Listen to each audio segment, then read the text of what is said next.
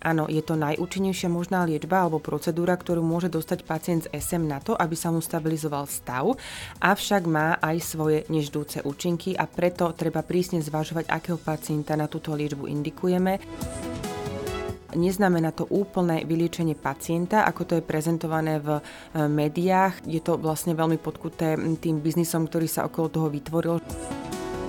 Je dobré vyskúšať aspoň tú biologickú liečbu, ktorú máme overenú rokmi. Vieme, čo môžeme od tej liečby čakať. Samozrejme, ak je pacient indikovaný na transplantáciu kmeňových buniek, nevidím dôvod, prečo by ju nemal dostať normálne lege artis.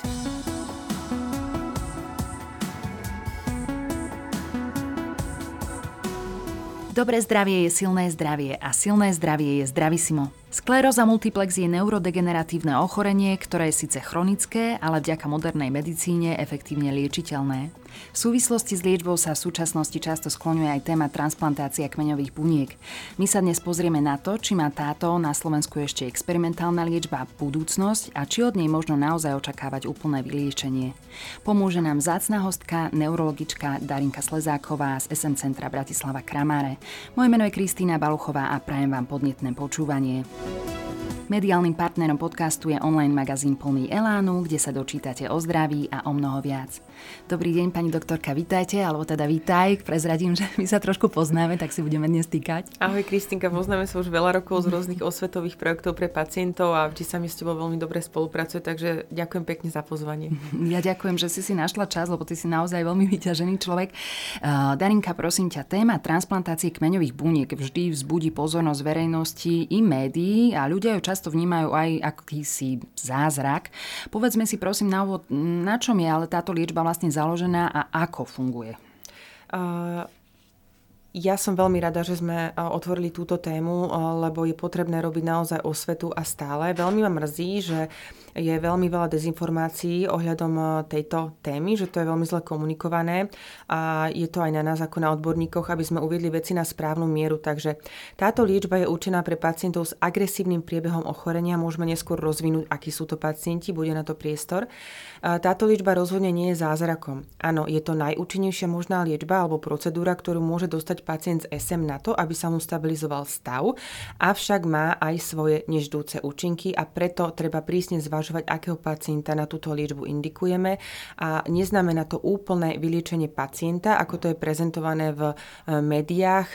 Je to vlastne veľmi podkuté tým biznisom, ktorý sa okolo toho vytvoril, že pacienti sa začali chodiť transplantovať do Moskvy, Mexika a podobne, kde teda je im podsúvaná informácia, že sa jedná o kompletné vyliečenie. Nie, rezolútne odmietam, nie je to pravda. Vždy tam zostanú nejaké agresívne bunky, zápalové bunky a my nemáme dlhodobé dáta, aby sme mohli povedať, že sa jedná o totálny sto percent reset imunitného systému v neprospech zápalu. Uh-huh, uh-huh. Aby sme sa na to tak trošku posvietili, ako prebieha samotná transplantácia a ďalší proces liečby, keďže zjavne je to komplikovaný proces a, a čo teda možno očakávať? Uh, v prvom rade musíte mať pacienta, ktorý je na tom dobrý aj z interného hľadiska, to znamená pacient bez nejakých pridružených ochorení, pacient, ktorý nemá vysoký vek, pacient, ktorý má určité charakteristiky aj neurologické, ktoré môžem teda neskôr povedať, že aký pacient by mal byť indikovaný.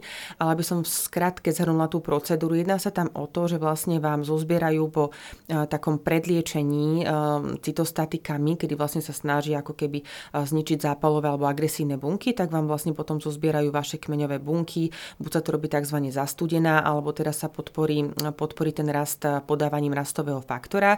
To je taká jednodvojdňová hospitalizácia. No a potom v samotnom zbere tých kmeňových buniek sa tieto uskladnia, zamrazia, vlastne sa tak pripravia a potom sú vlastne po chemoterapii alebo nejakom takom agresívnejšom režime vložené späť pacientovi. Jedná sa tam o to, že chceme v podstate polopate, to poviem tak jednoducho, zničiť tie agresívne bunky, ktoré sú v kostnej dreni alebo zničiť pacientovú kostnú dreň tak, aby sa tvorili vlastne nové bunky krvotvorného systému, to znamená biele krvinky, jednoducho všetky tie krvinky, ktoré potrebujeme na boj proti infekciám, na to, aby sme mali normálne vlastne hematologické parametre a tak ďalej. A teda ide o to, aby sa tvorili tie, ktoré nie sú zápalové a nespôsobujú tie zmeny na obaloch nervových buniek v tom centrálnom nervovom systéme, čo je vlastne teda princípom roztrúsenej sklerózy. Uh-huh, uh-huh. Vieme, že u nás je táto liečba stále v experimentálnej fáze. Znamená to ale, že u niektorých pacientov prebieha aj tu na Slovensku? A ak áno, áno, a kde a u koľkých? Áno, áno. Liečba to není ani že experimentálna, ona v podstate len není ešte zavzata do štandardov možno na Slovensku alebo v iných krajinách, ale vlastne od roku dvetisícpätnásť sa o tom diskutuje aj vlastne v zahraničí a už v roku dvetisícdevätnásť boli stanovené akési uh, doporučenia v Amerike vlastne v um, spoločnosti vlastne transplantáciu kmeňových buniek, že by táto liečba mala byť štandardom, uh, ktorý by mal byť ponúknutý pacientom z es em, ktorí nereagujú na na imunomodulačnú liečbu. Na Slovensku boli transplantovaní štyria pacienti v roku dvetisícdva. Robila to vlastne ešte docentka Klímová z Prešova v spolupráci s odborníkmi. Boli to také prvé pokusy u pacientov vlastne s vyšším stupňom postihnutia a teda ani tie výsledky neboli nejaké super, alebo ako by som povedala, čiže tí pacienti sa nejako nezlepšili, ale je to veľmi chválihodné, že tie pokusy boli. Potom sa vlastne dvadsať rokov nerobilo nič a momentálne naše es em centrum rozvinulo spoluprácu s klinikou onkohematológie na Národnom onkologickom ústave. Máme odtransplantovaných dvoch pacientov, máme v príprave vlastne tretiu pacientku, takže spolupráca je rozbehnutá a urobili sme vlastne podnety na to, aby to bolo aj vlastne možné alebo dostupné pre pacientov z iných es em centier. Mm-hmm. Čiže každé vlastne nejaké rajónne alebo spádové es em centrum môže spolupracovať s ich onkohematológiou. Tých pacientov nie je veľa, takže tie kapacity by mali byť na transplantáciu týchto pacientov s roztrúsenou sklerózou. Mm-hmm. Ja trošičku odskočím, že či je táto liečba už schválená a efektívna práve u iných diagnóz? Len pre zaujímavosť. Áno, áno, je to v podstate dlhodobá známa liečba, ktorá sa používa v liečbe napríklad rakoviny lymfatického systému alebo pri rôznych poruchách, vrodených poruchách krvotvorieb, keď je vlastne potrebujeme ako keby tú zdravú kostnú dreň. Čiže je to v podstate stará liečba, ktorá sa teda používala pri hematologických a onkologických ochoreniach. Uh-huh. Už sme to trošku načrtli v úvode, kedy je pacientovi s es em-kou táto liečba indikovaná alebo odporúčaná, alebo kedy sa nad tým začína nejak uvažovať? Tu si treba povedať, že nie sú jednoznačne stanovené, zadefinované doporučenia. Máme len nejaké odhady, na základe ktorých aj my sme na Slovensku vypracovali indikáciu pacienta, ako by mal takýto vyzerať, pretože len by som upresnila, že stále prebiehajú štúdie, pretože my nevieme úplne presne, koľkými liekmi by mal taký pacient prejsť, aby sme mohli povedať, že nereaguje na imunomodulačnú liečbu ani tú mm-hmm. vysoko efektívnu. Mm-hmm. Ale my máme nejaké prognostické faktory, ako je vstupná nálož vlastne tých zápalových lezí na em er ku, to, aké má pacient iniciálne klinické príznaky a tak ďalej. Čiže my vieme už odhadnúť ako keby ten priebeh toho ochorenia na základe početnosti tých atakov, alebo teda či mu je v rámci tej prvotnej primoliečby ponúknutá už biologická liečba. Čiže my ako klinici máme skúsenosť a vieme zadefinovať, že ako vyzerá pacient s vysoko aktívnym agresívnym priebehom ochorenia. Ale poďme teda si to rozmeniť na drobné. Na Slovensku je to tak, ako vlastne aj v súlade s inými zahraničnými doporučeniami, že takýto pacient by mal mať do štyridsaťpäť rokov ideálne, pretože účinok vysokoefektívnej liečby po štyridsiatom roku života klesá. Mal by to byť pacient s relaps remitujúcou, čiže atak remisia, atak remisia formou, alebo teda priebehom es em, ale môže to byť aj pacient s už progresívnym priebehom ochorenia. Ak jeho é dé es es, to je taká škála, ktorú my používame, vlastne to pacienti poznajú, je do šesť alebo šesť a pol, to znamená maximálne pacient používajúci paličku, nie viac. Mm-hmm. Prečo? Pretože tam už vlastne pri vyššom stupni é dé es es prevažujú tie nežidúce účinky tej liečby a ten benefit rozhodne v porovnaní s tými nežidúcimi účinkami nie je taký vysoký, čiže je to riziko pre takého pacienta. Ďalej by to mal byť pacient, ktorý nemá dlhé trvanie ochorenia, čiže ideálne do tých desať rokov, pretože uh, roztrúsená skleróza nie je len zápalové ochorenie, je to aj neurodegeneratívne ochorenie, ale v liečbe my máme iba protizápalové lieky. Nevieme proste zreparovať ten mozog, neuroprotektívnu liečbu a my potrebujeme vlastne práve preto, že my vieme riešiť zápal a ten zápal je aktívny len tie prvé roky, my to voláme, že terapeutické okno a vtedy je potrebné zasiahnuť či už biologickou liečbou, inou liečbou alebo teda práve ponúknuť túto transplantáciu. Po tých desať rokov už ten efekt je veľmi sporný. Vieme, že ide teda o tzv. Nejaký reset imunitného systému, aspoň tak sa to opisuje v médiách. Povedali sme si, že teda rátať s nejakým skutočným úplným vyliečením asi celkom nemožno. Čo sú teda možné rizika, následky, čo sa môže stať, ak sa človek do tohto pustí? Toto si neuvedomujú mnohí pacienti, ktorí si robia rôzne zbierky. Mnohí pacienti, ja teraz nechcem nikoho uraziť, Mnohí pacienti možno boli indikovaní, ale mnohí neboli, aspoň tých, čo som videla ja, alebo čo boli teda prezentovaní, pretože neprešli buď žiadnou liečbou, alebo vôbec nemali agresívny priebeh ochorenia, ale tým, že to považujú za akýsi spôsob vyliečenia, čo sme si už vlastne zadefinovali v tých prvých otázkach, že to nie je možné. Takýto pacient ide vlastne do zahraničia s tým, že prichádza sem, zostáva v podstate bez ďalšieho sledovania, neuvedomujú si, že tie neždúce účinky sú ešte závažnejšie ako pri vysoko efektívnej imunomodulačnej liečbe, ktorú pacienti tu na Slovensku napríklad odmietli. Uh-huh. Ale uh, pri tejto uh, transplantácii sú, alebo teda prevažujú tie skoré neždúce účinky, to znamená, môže dosť k odmietnutiu tela. Hej, ako to vlastne reakcia vlastne štepu voči hostiteľovi sa to volá. Bývajú tam závažné infekcie, tým, že dochádza k strate tej krvotvorby. Uh, u pacientov, ktorí sú vlastne imobilnejší, hej, že uh, môžu tam byť trombózy, cievne poruchy. Uh, tí pacienti môžu mať uh, závažné herpetické infekcie, v dôsledku ktorých môžu dosť takzvaným encefalopatiám, hej, čiže poruchám ako keby správania sa.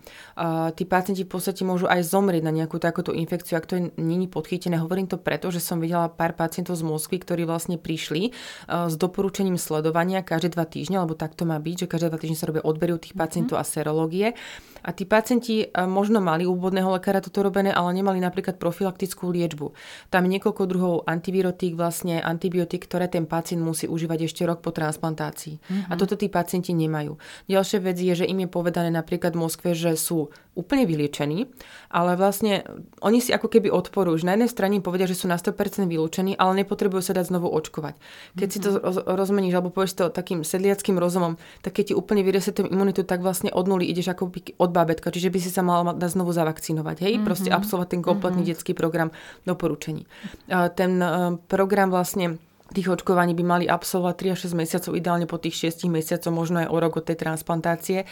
A toto sú ďalšie veci. To znamená, že oni možno absolvujú nejakú takúto závažnú procedúru s chemoterapiou, s agresívnym režimom a potom vlastne môžu zomrieť alebo môžu obsiahnuť nejaké poškodenie v dôsledku nejakých banálnych infekcií mm-hmm. tým, že nemajú tú profilaktickú liečbu. A to, mm-hmm. je, to je veľmi smutné. Mm, tak je to aj veľmi nebezpečné. Presne. Ako ty vnímaš ten fakt, že práve sa cestuje za takúto liečbu napríklad do Ruska a A nie je táto liečba dostupná v iných krajinách Európskej únie? Že prečo ja neviem, sa Vnímam tu... to ako biznis a mm. nemyslím si, že není tá liečba dostupná. Určite je dostupná a vravím, u, u nás sú pacienti, ktorí sú indikovaní a tá spolupráca sa rozbehla a viem o tom, že aj v zahraničí sa rozbehla, ale samozrejme je ľahšie, keď pacient nespĺňa kritériá, urobiť si zbierku alebo zaplatiť si, pretože oni odtransplantujú proste toho pacienta.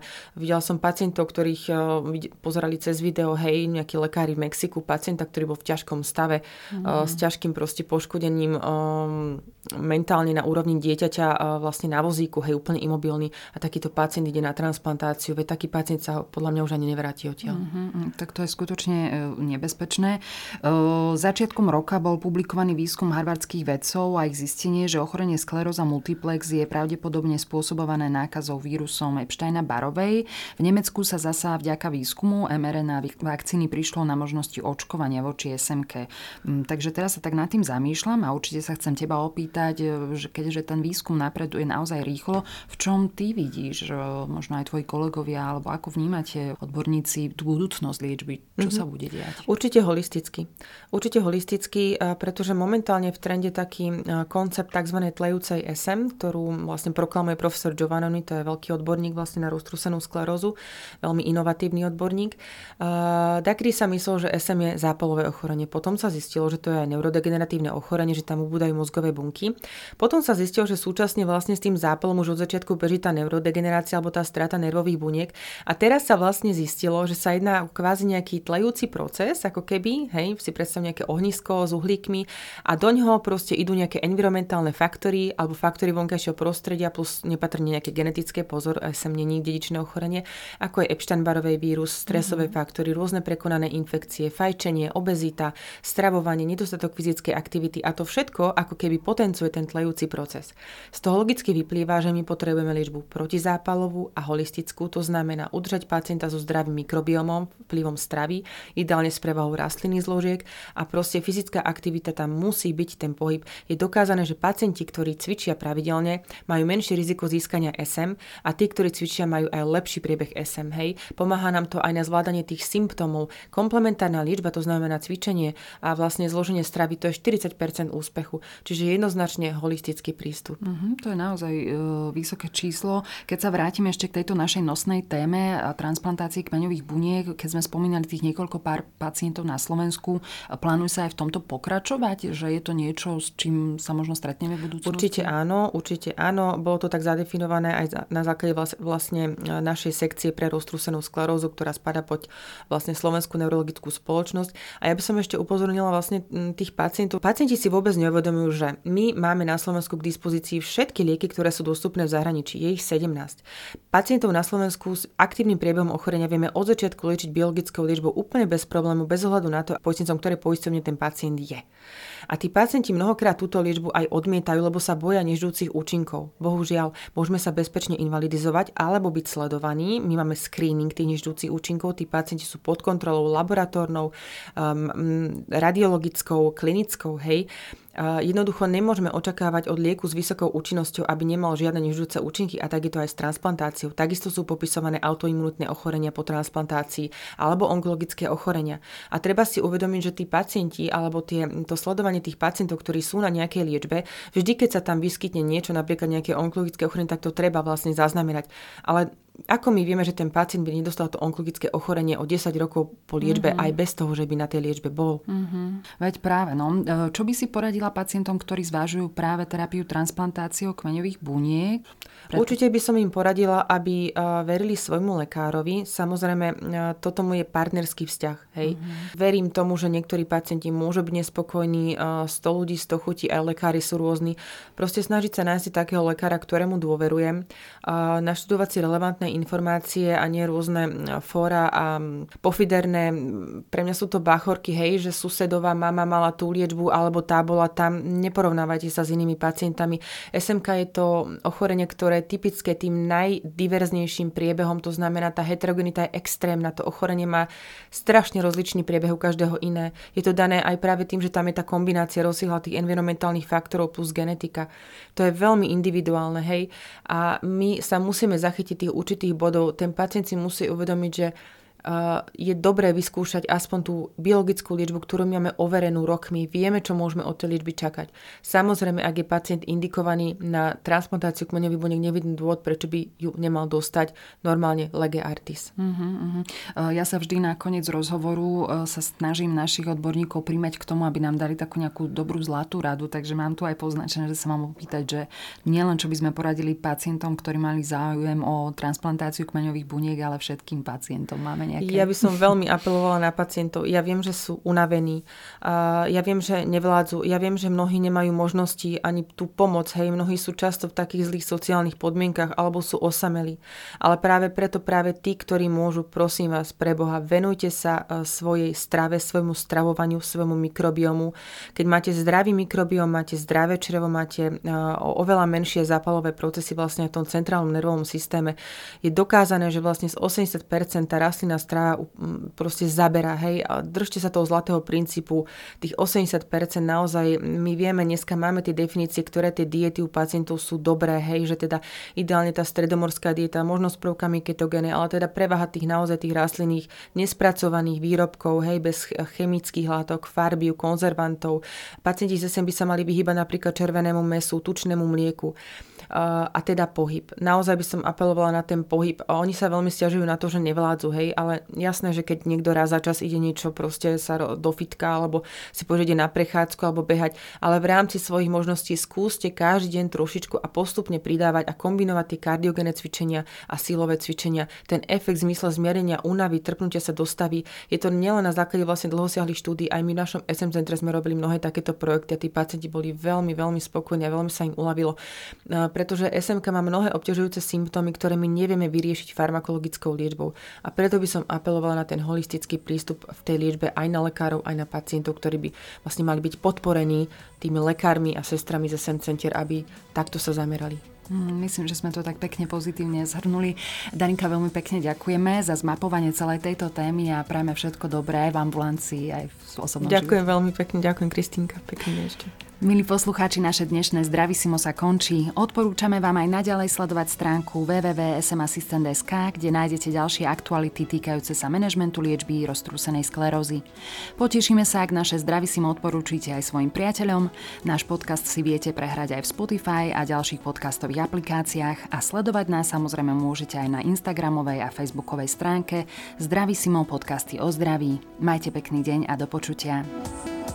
Podcast vznikol s podporou spoločnosti Roche, kód em es ka nula nula nula nula jedna tri jedna sedem. Mediálnym partnerom podcastu je online magazín Plný Elánu, kde sa dočítate o zdraví a o mnoho viac.